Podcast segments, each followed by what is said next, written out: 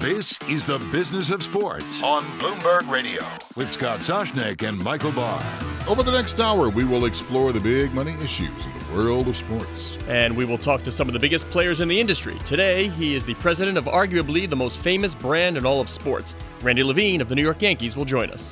And Scott, the Dodgers, not the Yankees, have the biggest payroll in baseball. How can you get a slice of the team? We'll speak with the man trying to find a buyer for a piece of the club, Sal Galatioto. But first, the biggest golf tournament of the year is underway at Augusta, the Masters. Now, you'd think you need stacks of money while attending, but think again. Scott, a week long badge costs $325. Now, that's not bad. That's about the same price you would pay for decent seats to watch one NBA game. And if you're hungry, the pimento cheese sandwiches go for a buck fifty, supersized with chips and a beer, and you're still at only four dollars. Yeah, but Michael, I would encourage you to go to Bloomberg.com. There, there's a story on how you can go in style for about a hundred grand. That's your price range.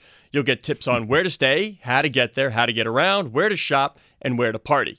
Now, if you want to party in football these days and you don't bring a lot of cash, Atlanta's the spot to be. Yes, Atlanta is the hot spot. But the big thing too about Atlanta is that you got a brand new stadium coming up, man, in the fall. That's going to be a hot spot to play in and enjoy your time as a fan. and you don't have to spend big bucks. Arthur Blank is changing the paradigm. In Atlanta, what he was finding is that fans were not showing up early and they weren't buying all that much of the concession stands. The reason?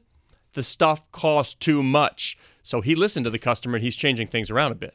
Nothing like a cheap hot dog, which is what you should get, like or cheap beer if you're at the stadium, whatever.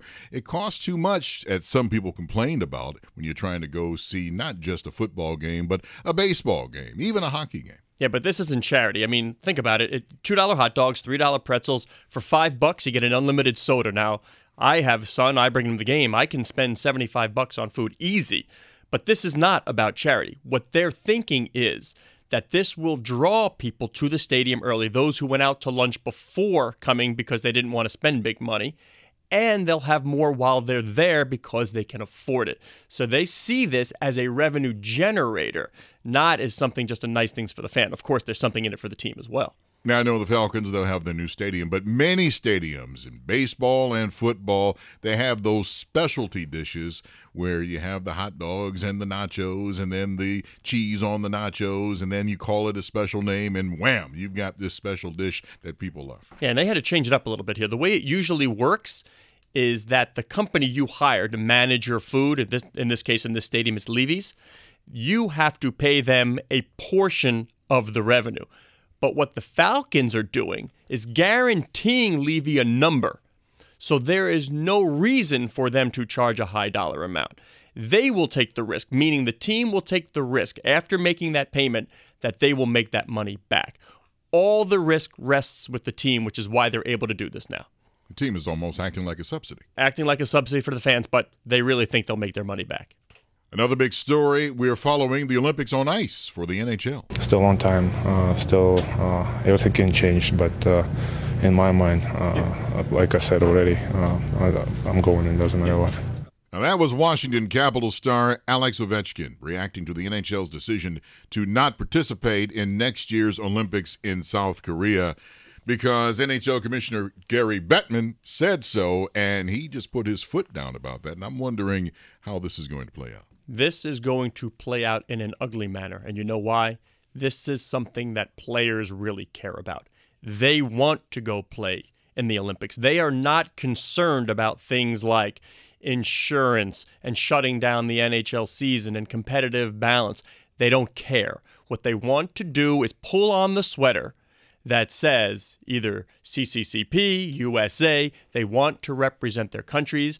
They feel strongly about it. And right now it's out of their hands. And from what I'm hearing from Bettman, this isn't, like you said, not about, oh, we care about the safety. I'm not trying to slam Bettman or the NHL, but this sounds more like, hey, we want to get in on some of the piece of the pie when it comes to the Olympics and uh, some of the uh, marketing involved. I have spent a career in this business shattering the myth that these teams are civic trusts somehow. I know people care passionately about them. I know cities are involved. I get it.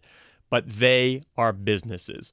And these owners look at them as businesses. If I'm going to shut down my season for any reason, the owners are saying we need to be compensated. You need to pay travel, you need to pay insurance, and what's in it for us? This is our brand. The NHL players, our contracts, more than $3 billion worth of contracts. You want us to give that to you, to the IOC for free? Things don't work that way. They want some of that scratch. Sounds like the old Minnesota North Stars when they moved. Remember those last few games? You couldn't find anybody in the stands. Yeah, and just be careful now. Next time they're at the negotiating table, players have long memories. If this does not work out, this could get ugly. Another big story of the week Amazon.com paying $50 million to stream NFL games on Thursday nights. The bidders were Twitter, which had it already, Facebook was involved, but going to Amazon, which does a very good job at separating people from their money. This is about as much selling merch as it is broadcasting games on some other platform. This is huge for Amazon, obviously, because they've been trying to get into something like this for a long time. You can get 10 games, I believe it's 10 games that you can get 10, on 10 Thursday night. Yeah. This is about experimentation for the NFL. They went to Twitter. Now they're trying Amazon. This will really heat up in 2021. That's when the traditional broadcast contracts of the NFL begin to expire. Now I'm talking brands like ESPN, Fox, CBS, NFL. What the NFL wants is alternate companies, Facebooks, Twitters, becoming real bidders for sports TV rights, whether it's to sell merch or whether it's to, to really draw people in as a rating. The NFL wants more bidders because we all know more bidders equals more money. This is the business of sports on Bloomberg Radio with Scott Soshnick and Michael Barr. In just a few minutes, we'll speak with the president of perhaps the most famous team in the world, the New York Yankees. That's coming up. But first, we chat with Sal Galatioto, the founder of Galatioto Sports Partners, the man charged with selling a piece of the Los Angeles Dodgers. That seems like an easy task, Sal. Oh, nothing is easy. Come on, you're killing me here you know, but they're not going to pay me if if it's easy. but let, let's be real. Of all the brands in sports, the Dodgers are one of those blue chip marquee brands that will attract more attention than, let's say, hey, Sal, I need you to sell a piece of the Ottawa Senators. No offense to Ottawa. Yes, no offense to Ottawa, but yes, the Dodgers are a great, iconic brand. They have a national fan base. Um, as you know, they used to be in Brooklyn. Uh, and for some reason they moved out to the West Coast, which they still haven't been able to fully ascertain. Um, but yeah, it's a great brand. Uh, they highest attendance in Major League Baseball for a number of years in a row. Southern California. I mean, come on, it's it is a great brand. It really is, and, and there is a lot of interest around it, as there should be. I have to ask if you're trying to package it as Joe Blow Bloke and you can't tell me it's like, hey, I'm selling the Dodgers. You want to buy it? And sure, here's my five dollars. So how do you package something like this? Well, I mean, look, you you you tell the story. You talk about the future of Major League Baseball. You talk about the demographics in the Los Angeles area, uh, the team's really strong local media contract, and really the future of baseball. I mean, it, it it's tremendous media content. It has more media content than any other sport by far. Um, so there are so many positives to talk about. What are the Dodgers looking for, Sal? Because when you bring on a limited partner, in the old days, it was who's going to pay me the most money. That's the right. way it used to work. Now, the controlling shareholder wants to know personality, and so does the LP. Do we work well together? What else do they bring to the table? All things being equal, dollars being equal, what does this group, this person, this entity bring to the table? What do the Dodgers want? Look, you want partners you can work with, people who share, uh, uh, you know, a common interest, a common goal for the team. Um, you know, when they purchased uh, the, the team, they didn't go out with limiteds. You know, a lot of people have inquired about the team over the years. Um, and so we're looking for the right people, the people who whose personalities fit, and and who have a real affinity for the team. I mean, clearly that's very important here. I think one of the things, some people disagree with me, but one of the things in packaging a team and trying to sell it is a combination between any team and fantasy sports because fantasy sports has brought not just baseball, but football, basketball, hockey. It has brought it to the forefront. So I guess I ask can the Dodgers find a way to help incorporate fantasy sports to help package selling this team? Yeah, look, uh, the Dodgers is such a great name. Uh, they they go into things beyond just playing baseball, right? I mean, yes, fantasy sports is something people think about. They think about future revenue streams that might be generated from there. Um, so there there are a whole bunch of variables, but but generally it's what Scott said. I mean, they're just a tremendous brand. So when you say to someone, "Look, you have the opportunity to invest in the Dodgers," the Dodgers pre- pre- present a, a certain really first class image, and you don't have to explain a lot about the Dodgers. People know who they are. We are chatting with Sal Galatioto, the founder of Galatioto Sports Partners. And Sal, you mentioned the media contract earlier, and that all came about when Guggenheim Partners, and that includes Magic Johnson, Peter Guber, this is a big entertainment play. That all came about with Time Warner and $2 billion, or $8 billion rather, guaranteed. But what the Dodgers don't have is carriage agreements with a lot of the cable operators in Southern California. Are potential buyers concerned about when this standoff might end or if it will end? I haven't had anybody really ask me about that. I mean, the the, the contract is the contract, so the team gets the revenues that, they, that that are obligated to them. I mean, certainly, you know, look, it's got to be resolved. Everybody knows that. You want to reach the majority of of your fan base, but no, I haven't anybody really ask a lot of questions about that, and and I, and I guess again, everybody uh, assumes that it's going to be resolved favorably.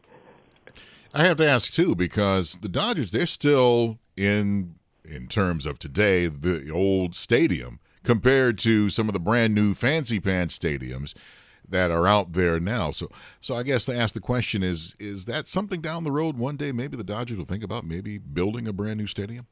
I don't know. It's a good question. I mean, they've spent a lot of money renovating Dodger Stadium. It it, it really looks good. I mean, I I was there about a month ago. Uh, their attendance is just tremendous. Uh, you know, people seem to really enjoy going there. So, look, anything is possible in the future, but I think you know, in in the short run, I think Dodger Stadium is Dodger Stadium. It's it's kind of iconic. Hey Sally, remember when everybody thought Guggenheim was crazy? Two billion, two point one five billion. That didn't last very long, did it? I thought no, crazy. no, it didn't. But but you know, look, I want to give them credit because they did they did have vision to see what the Dodgers could be. Um, but look, asset values have been going up across the board in in all of the major league sports in in North America. I mean, they just they have been. Media content value is is still on the rise, and look, they they're not the only ones that people criticize when they paid a price for for a team and then found out that oops, you know, we were wrong. Prices kept going up. So, but but to their credit, they they recognized it. Do you smile when you see a story like the NFL signs a deal with Amazon, paying $50 million to sample the product because you know that this will filter out to every sport? More bidders, more money, more people interested, whether it's content, merchandise. This is good for the owners of pro sports teams.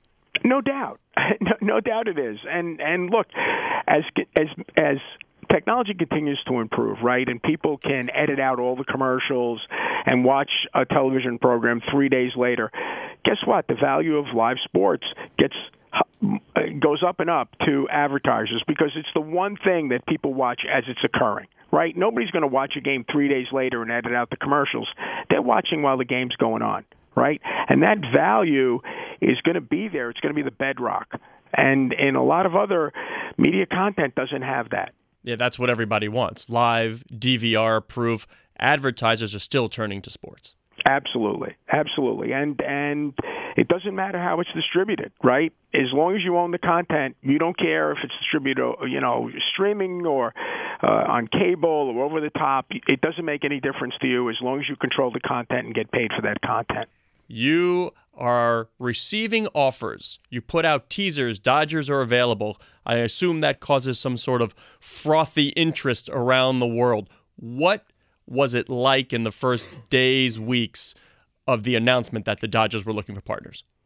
Well, I mean, you know, people approach us. They they discuss uh, the possibility of investing. Look, we have a pretty deep Rolodex, if you will, database of, of prospective investors. We go to those people, but you know they have to be people that in the past have said to us, "We're interested in Major League Baseball." Some have said, "We're interested in Major League Baseball, but it's got to be on the West Coast." Uh, but the, as I said, the Dodgers are a national and international brand, so we've gotten inquiries from a number of people, and um, we're still talking to people right now. You know, we, we want to find the right partners. Very important to us. I just wonder how much ego is involved. Also, let's be honest. You have to be someone with a little bit of an ego to say, "Hey, I own part of the Dodgers," kind of like a Mark Cuban. I think there's ego always involved in buying any sports asset, right? Um, I think there's an ego premium involved in buying sports assets. Uh, the big name sports assets, yes, there are more people who want their names associated with them because let's face it, you get more name recognition when you're with the Dodgers or, or with any really you know top tier franchise. So yes, I, I think that does spur people on to a certain extent. What are some of the reasons you're hearing why people want to invest? I did a story years ago on who these people are who own one or two or three percent. This will be a little bit more than that, obviously. But some say, well, who else can close a deal on the 50 yard line or in the clubhouse. It's an advantage in my core business. What sorts of reasons do people invest in these these clubs as limited partners? Yeah, Scott, that's part of it. I think I think part of it is people view it as uh, a non-correlated asset to the stock market. I think people are, are more and more viewing it as media content value and premier media content value you know, rather than having the traditional investors when prices were lower, where people were, you know, where where ego was was the driver, it's not. I think it's less. I think people viewing it as a way to diversify their investments um, into a very unique asset class. And let's face it, they're not making any more of these, right? Or they're making very few of these. So if you can get into a premier brand and you're viewing it as a long-term investment you know, look at the history of these investments and how well people have done who've invested in these things. It, it always looked like they overpaid, but you know, within five years, you notice no, they didn't overpay. I always wonder which one is the better owner: the guy who used to be a sports athlete, or a guy who's like Thurston Howell III. You know, it depends on the person's personality. I mean, I, it, it, there are people who are former athletes who are just tremendous people, and there are people who aren't so much. You know, you kind of ga- you have to gauge the person, uh, and you know, a lot of the people that we're talking to are people we've known for a long time, and that makes it a lot easier. So let me ask you this: If I came to you and said, "I am interested first and foremost in return on investment. I must have good return." Which sport would you point to and say, put your money here. We know the NFL's the behemoth. We know Major League Baseball has things like BAM Tech and ancillary revenue. But where would you say, I would look here if you want return on investment? That's interesting. I, I don't know if I do it by sport. I do it more by franchise, right? Because each sport has a, a few franchises in them that uh, are just head and shoulders above the rest. Now, the NFL, not so much because such a large percentage of your revenues come from national sources. So whether you're in Buffalo or you're in New York City, you're going to get the same share of the national media contract, right? And there aren't that many games, so you're going to have eight games. So the venue revenues are variable, but not as much. But you know, baseball has those elite teams, hockey has those elite teams, the NBA has those elite teams. And there is a bifurcation in in appreciation. The elite teams appreciate faster than some of the teams that aren't elite teams. So, uh, you know, and I also tell you something else. If you're going to invest in a sport, invest in a sport you love. Don't invest in whatever sport it is because you think you're going to get the highest return. Because part of the return you're going to get here is a psychic return. And if you really love the investment you've made, there's nothing better than that because you're going to make money, but you're also going to enjoy owning it. Why buy into a sport that you're not really interested in? What about a soccer team? Because there are a lot of soccer teams around the world. Uh, yeah, there are a lot of soccer teams around the world. If you love soccer, uh, there are some soccer teams uh, that I think there's significant upside in. Some, you know, haven't been marketed effectively. Some haven't been managed very effectively. So yeah, there's upside. I mean, you you you got to dig a little bit. The the risk you have there is promotion and relegation which you don't have here, right? If you own the worst NFL team and you lose every game, you still own an NFL team. If you go and buy a team in the English Premier League and you lose a lot, you could get relegated and you drop out the bottom. And that has a significant impact on the value of the franchise. You don't get that in North American sports. Sure would be fun watching Jimmy Dolan sweat out relegation. Our thanks to Sal Galatioto, the founder of Galatioto Sports Partners, and the man charged with selling a piece of the Los Angeles Dodgers. This is the Business of Sports on Bloomberg Radio with Scott Soshnick and Michael Barr. I guess our guest does need an introduction, even though he doesn't need an introduction. There are sports brands, and then there are sports brands. Randy Levine, president of the New York Yankees. Randy, thank you for joining us. Always good to be with you, Scott, and you, Michael. It's a pleasure. Season is underway. Looking forward, how do the business metrics of the New York Yankees look at the start of this season? I think they're looking uh, very good. Uh, uh, you know, we just completed some uh, pretty substantial renovations to Yankee Stadium to try and meet some of the needs of our younger uh, millennial fan base, and they seem to be responding. Uh, we spent a lot of time over the you know past couple of years uh, researching how to get more fans uh, into the building. On the sponsorship side where and the media side you know where we continue to be very very strong. And you know most important is the product on the field. And uh you know we have a lot of really good young players who uh, are getting an opportunity to play. And uh uh, fans love to see homegrown young players, and uh, it seems to be very appealing so far. Now, Randy, you and I have talked about millennials and how difficult it is to reach that audience. They don't buy season tickets. They don't make plans to show up at the stadium. They just do show up when they want. But when there, they do spend a lot of bucks, don't they? Yes, I mean they're they're they're very different from my generation. Some of the uh, you know, I hate to say it, uh, older people. Uh, they're they're late deciders. Uh, they come a lot of times uh, in groups, and uh, they like to participate in the game. Uh, for some of them, not all of them. For some of them, you know, taking a selfie in a in a cool spot is as important as you know watching the team score runs or, or win. So we try and uh, accommodate all fans in in all ways. It's uh, it's very very uh, unique. It took a long time to really try and understand uh, uh, what they seek, what they like, and we're trying hard to accommodate them. I'm a native Detroiter, so when I would see the Yankees come into Tiger Stadium, I knew these are the Yankees. So then I moved out here to New York, and you realize how extremely popular the Yankees are. In fact, I tried to go to a day game several years ago when the Royals were playing, and the Royals weren't that good, to be honest with you. And I just thought it would be easy to go in and get some tickets and go in and see the day game. No, it wasn't even close. Well, the Yankees are quite the draw. You, I mean, you know that, Randy. You, you, that's part of the revenue sharing argument. The Yankees generate more than anybody else. Yeah, we we do. We've been forever the the largest revenue. Uh, uh, generating team in, in Major League Baseball.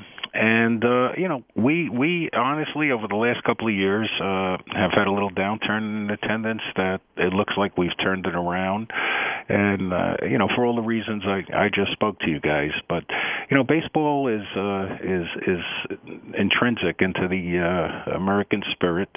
You know, it's a it's a six month situation. I'm always surprised how passionate you know people are. Some people have good days and bad days depending whether we win or lose. Uh, I hear it when I walk the streets, and that's the great part. And the great part about the Yankees, I always say, is you know there are a lot of people who love us and a lot of people who hate us, but a lot of people are thinking about us all the time. What challenges the baseball industry? What are they facing right now? The biggest challenge is uh, Commissioner Manfred has said over and over again is what we were talking about. It's to try and get more young fans, young people uh, involved in the game. That's why there's a lot, a lot of effort being gone going into you know find ways to move the game along, make the game more exciting. You hear all the discussion on you know some of these rule changes. The recent one, obviously, uh, you know you don't have to throw four balls for an intentional walk. You know, trying to uh, uh, limit the amount of pitcher visits to the mound. You know, the game has become a bullpen game, so there's a lot, a lot of you know breaks in the action, and and also you know to reach out you know to uh, diverse communities to make sure that you know, there are baseball fans in, in all communities, both uh, in this country and, and all over the world. So that's where the commissioner, with all the backing of the clubs, uh, is spending a lot of time. And I think you have to be able to, you know, secure the next generation, both for the Yankees and and all and uh, and all teams. And I also think, you know, in, in this time of technology, there's a, a growing, uh, constant transition to how people, you know, get the games, get news of the games. You know, uh, they want it quick, they want it fast. Some people are, you know, want to see highlights. They can't watch a full three-hour game. You know, more people, you know, get the game streamed now than just watching TV. So it's it's an effort not only for baseball but for all sports to try and you know stay current. We are chatting with Yankees president Randy Levine. And Randy, I'm glad you brought up technology. Baseball recently announced a deal with Twitter where Friday night games will be shown on Twitter. That's one way to possibly reach the younger demographic. But what about that argument that particularly millennials like to make is I'm more comfortable at home? Does that scare you as someone who runs a team that people would opt for the at home on my couch experience over the in arena slash in stadium experience? You know the the goal is not only you know to watch the great team and great teams who they're playing and the great sport, but to give them a reason to basically say it's a better experience. Go experience it. It's cooler. It's better. It's more fun. It's more enjoyable with your friends, your family. Come watch it at the stadium. That's why we did these renovations. Uh, we did a lot of renovations at uh, Steinbrenner Field in Tampa. You know, in spring training. What did you do at the stadium? For folks don't know, what exactly did you do? The main thing we did is uh, out in the bleachers there was you know uh, about 1100 1200 uh, I remember the exact number of obstructed bleacher seats. Uh, we took those seats out and we put in terraces you know with uh, food a bar where anybody in the stadium can come you know uh, enjoy themselves. You're you're you know looking right over the uh, the outfield. You can see into the bullpens, and it's a great experience, a gathering place for millennials. We put some fan-friendly kids clubs in. In other words, we try to structure areas in the stadium that would provide a lot, a lot of activities for people to come to the game, enjoy, spend time with their friends, their family, their kids, while watching the game, and experience something different than you know just the traditional sitting in the ballpark and watching the game. What about internet connections? Many people they come to the ballpark because they want to follow fantasy sports, or for that matter, just follow uh, other teams as well. What about internet connections? Oh, Yankee Stadium, you know, uh, is completely wired. You know, we're we're probably uh, as good, if anybody. I don't think there's anybody as uh, as uh, technology friendly in the ballpark is us. You know, whether you're ordering food, whether you're following around, you know, with stats of each batter and how it goes, whether uh, uh, you want to communicate with a friend, uh, communicate with us. Uh, you know, we have all of that available. That's important. Every owner is always looking for the next great revenue stream, Randy, and one that might be on the horizon is legalized, federally regulated sports betting. Commissioner Manfred has loosened his stance. He said it's time for us to take a fresh look. Do you also bang that drum that it's time to take a fresh look at legalized sports betting? I think uh, I, I'm I'm a total support of the commissioner. Uh, I think you know it's always the devils are in the details, but you know obviously there's a lot of betting going on right now, and uh, if it can be you know harned, if it can be made secure, safe, and a revenue stream, yes, I think it's absolutely a something to take a look at in football, we're seeing the Raiders. They're moving to Las Vegas. There's an NHL team now that's setting up in Las Vegas. Will we one day see a baseball team in Las Vegas? I just don't know. Uh, as of now, I'm not aware of any uh, expansion plans for baseball, and I'm not aware of any teams who are seeking to to relocate. So I just don't know. I think baseball's different than than football for for a town like Las Vegas, which is you know a, a great city, but um, population wise, uh, I think it's the you probably know better the 40th, the 42nd biggest uh, media market, and you know I think it's just a different measure when you're playing 162 games rather than playing 16. Hey, Randy, you're not averse from commingling brands. You're in on the soccer game as well. It's not just pinstripe and baseball. Part owner of NYCFC along with Manchester City. A while back, you had an affiliation with Manchester United. What about the power of these global brands? What can you accomplish together with all these great global brands? We have a uh, a company called Legends Hospitality, where our partner is uh, the Dallas Cowboys. I've heard of them. And we have, uh, of course, a partnership with uh, Manchester City and New York City Football Club. I think uh, the best way to to describe it is, you know, these unique brands. They have very successful people running them.